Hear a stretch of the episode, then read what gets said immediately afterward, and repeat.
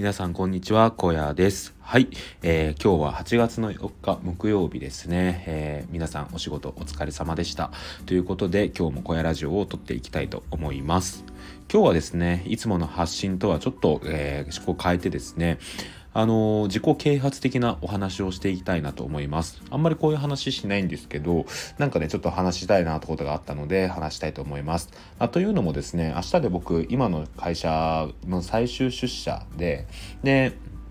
あの一回こう一区切り自分のキャリアとして一区切りつくんですよね。でまた9月から新しい、えー、場所で働き始めるんですけど、まあ、その今ね、えー、区切りということでちょっとこの話をしてみたいなと思います。で、えっ、ー、と話したいことがですね、えっ、と点と点がつながって線になるっていう話をちょっとしていきたいと思います。もうちょっとなんか、え簡単に言うと、えやって無駄なことはない全てがこうつながっているんだよって話をちょっとしてみたいなと思います。はい。っていうのもですね、あの、僕ってちょっと変わった経歴なのかなと思うんですよ。っていうのもですね、えっ、と、大学院の時まではですね、あの、農学部で、え、植物の研究をずっとしていました。え、それこそですね、えっ、と、今でこそ営業マンとして人との会話が大事になってくるんですが、え大学院の頃はですね、どちらかというとですね、植物の会話っていうのが 大事でしたね。はい、あの植物をいかにして、えー、うまく育てるのかっていうところであったりとか、えーと、遺伝子の研究をしていたんですけど植物の遺伝子を取ってきてですねそれを今、えー、コロナの検査で使われている PCR の技術を使って遺伝子の、えー、細かいところを見たりとかしていました。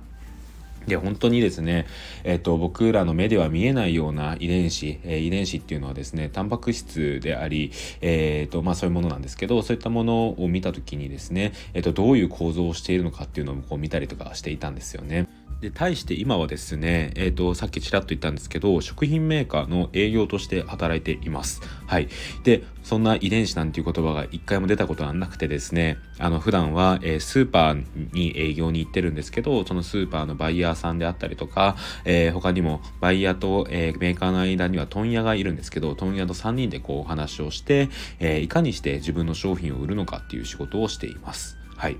で、こちらの2つの、えー、とやってることはですね、一見すると全然関係のないことなんですよね。で、どっちかっていうとやっぱり営業の人っていうのは文系卒の人が多かったりしますね。で、中にはですね、先輩方の中には高卒で今の営業をしているって方もいらっしゃいます。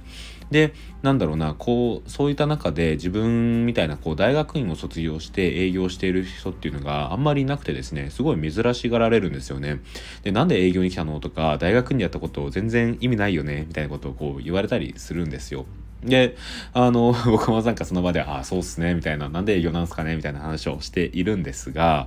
実はですね、そんなにこの2つに関係がないかって言われると、別にそんなことはないですね。関係がないというよりも、大学院でやったことが無意味ではなかったなっていうのをすごい思うんですよね。大学院でやってきた経験が生きてきて、今の営業がある、自分の営業スタイルがあるなっていうのをすごい思うんですよね。はい。っていうことをですね、ちょっともうちょっと深掘ってお話ししていきたいな、なんてことを思います。はい。で、大学院の時はですね、本当に毎週毎週、えー、研究の報告っていうのを教授にしなきゃしなければいけなかったんですよね。で、本当にそれはですね、パワポで分かりやすくまとめて発表をするっていうのを毎週毎週、えー、クオリティの高いものを求められていました。で、それこそですね、えー、月曜日から金曜日まで、えー、朝6時ぐらいに学校に行って、夜は9時ぐらいまでですかね、やってっていうのをこう月から金までやった後に土日も、えー、と夕方ぐらいまでは学校に行くみたいな毎日を過ごしていました。で、もう自分史上こんなに何ですかね、一個のことをやり続けることってないんだろうなっていうぐらいどっぷりとやってですね、あの、体力的にも精神的にもすごいきつかったんですけど、まあ、本当にその時は、今はなんかこう、美談みたいに言ってますけど、めちゃきつくてですね、もう二度とこんなにきつい経験はしたくないなんてことも思いました。で、そういった中で、えっ、ー、と、毎週そのパワポの発表をしたりとか、したりしたんですよね。で、本当にそのパワポの発表ももともとはすごいクオリティの低いものを今思えばしていました。で、教授からダメ出しを食らってですね、何回も何回も、え毎週毎週修正して発表していくうちに、パワポのスキルっていうのが身についてきました。で、これが今の営業で言うとプレゼンのスキルになってきています。えー、わかりやすい商談資料を作ることであったりとか、あとはパワポの細かいですね、ショートカットの仕方とかをですね、えっ、ー、と、今日常でも使えるようになっていて、なんかこれはすごいその経験が生きてきたなと思っています。これが一つ、えー、大学院でやってきたことっていうのが生かされた経験ですね。今の営業で生かされた経験ですね。で他にもですねあの体力的にも全然余裕っていうのがありますさっきの話なんですけど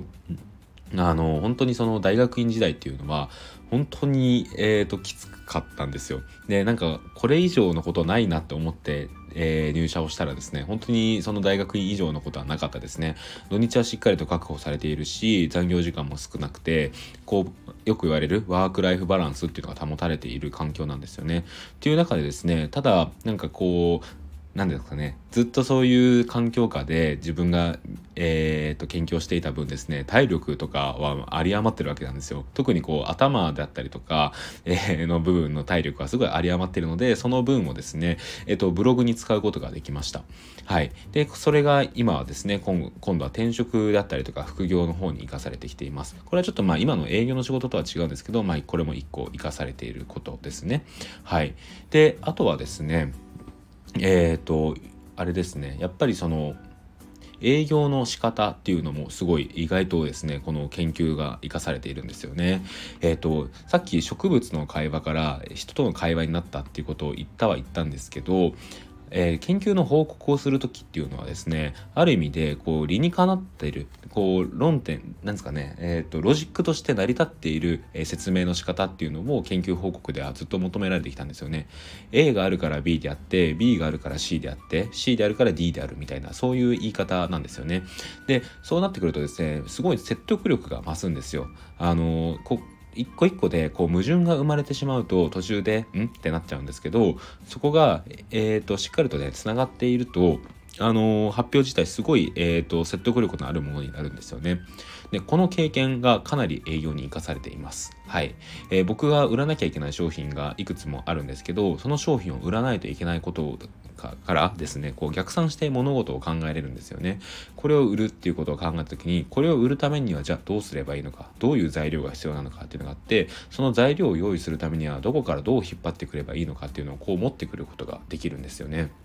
はい。こういった形で、えっ、ー、と、説得力のある商談資料っていうのを作ることができるとともに、えっ、ー、と、プレゼンの時、えー、商談の時にも説得力のある話し方っていうのができるようになりました。はい。まあ、この辺は本当に大学院の経験が活かされているなと思います。あとはですね、えっ、ー、と、大学院の研究以外にも、バイトの経験ですね。バイトの経験が意外と、えー、営業に生かされたりとかもしています。まあ、これは意外じゃないかもしれないんですけど、僕ずっとですね、大学時代、とんかつ屋のホールで働いていたんですよ。はい。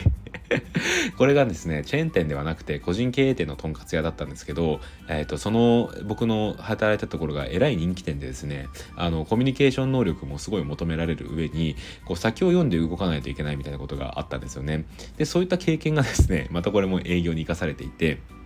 あの、もともと僕すごい話すのが苦手だったんですが、その営業、営業じゃない、えーと、バイトの経験があったことから、こう、どんな人に対しても物おじせずお話ができるようになりましたね。はい。そんな感じでですね、あの、本当に今やっていること、えー、一見それが点に見えるかもしれないんですけど、気づけばですね、それがこう、点と点がですね、線になってるっていうことがですね今振り返ってみるとあるなってことがかなりあるんですよね。でそうやってですね線がどんどんつながっていった上最後にはですねそれが円になって自分のスキルになっていくのかななんてことを思っています。はい。まあなんか最後ちょっとうまく言えなかったですね。まあとにかくそうやってえっ、ー、といろんなことがつながっていって自分っていうものを形作っているんだなってことをですねなんかこの今転職の節目にすごい思った次第です。はい。そうですね。なんかなんかこううまく言えなかったんですけどそんな感じであのよくね今は退職の挨拶っていうのをいろんなところにえするんですけどなんかまた次はどこ行くのってやるときにあ次はこうウェブサイトの運営とかをする会社に行くんですよねって言ったら全然関係ないね営業とってこう言われるんですよ。でまあそうですねっていう話をするんですが僕はなんかそれがまたどこかでこうつながってくるんじゃないのかなっていうことを思っています。だからやって無駄な経験でないんだなっていうことをずっと思っていてですね、この営業で、えー、生かされ、なんですかね、培ってきたコミュニケーション能力であったりとか、なんですかね、対こうビジネスの、えー、話し方対ビジネス違うビジネスパーソンとの話し方でど売りたいものを売る力とかっていうのはですねきっとここからも、えー、役立ってくるんだろうっていうことをすごい思っています。で他にもですね今は気づいてないだけで何かこの営業の経験が生かされる時っていうのは必ずあるんじゃないのかなってことを思ってるんですよ。で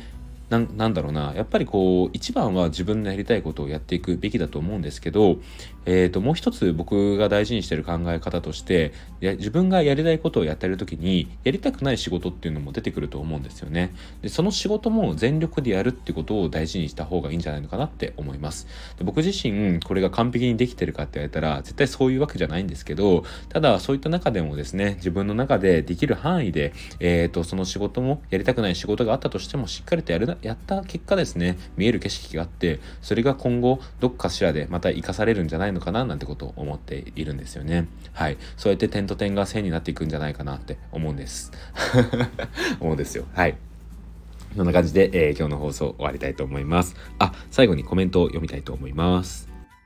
はい、えっ、ー、と、以前、前回の放送ですね、から、えっ、ー、と、イモムさんコメントいただきました。はい、ありがとうございます。あの、ザ・シティのシティチケットの配布方法を変更しましたっていう放送なんですけど、こちらですね、イモムさんからコメントをいただきました。イモムさん、いつも本当にありがとうございます。はい、読み上げたいと思います。えー、小屋さん、いつもありがとうございます。シティチケット配布方法変更の決断、ありがとうございます。ザ・シティは住人みんなで支え合っている、やっぱりいいコミュニティだなと思います。私もいつでも手を挙げる準備をしていますよということでですね、山口さんありがとうございます。はい。そうですね。あの、本当にももちさんはですね、ロゴコンペの時にですね、まず手を挙げてくださった、えー、初代大臣なんですよね。はい。えっ、ー、と、今後もですね、あの、いろんな企画が雑誌の中から出てくると思うんですけど、そういった時にお力添えいただければと思います。ももちさん、いつもありがとうございます。はい。こんな感じでいただいたコメントやレターはですね、全部読ませていただきますので、お気軽に、えー、コメントをいただければと思います。はい、えー、そんな感じで今日はですね、えっ、ー、と、自己啓発的な話をしてみました。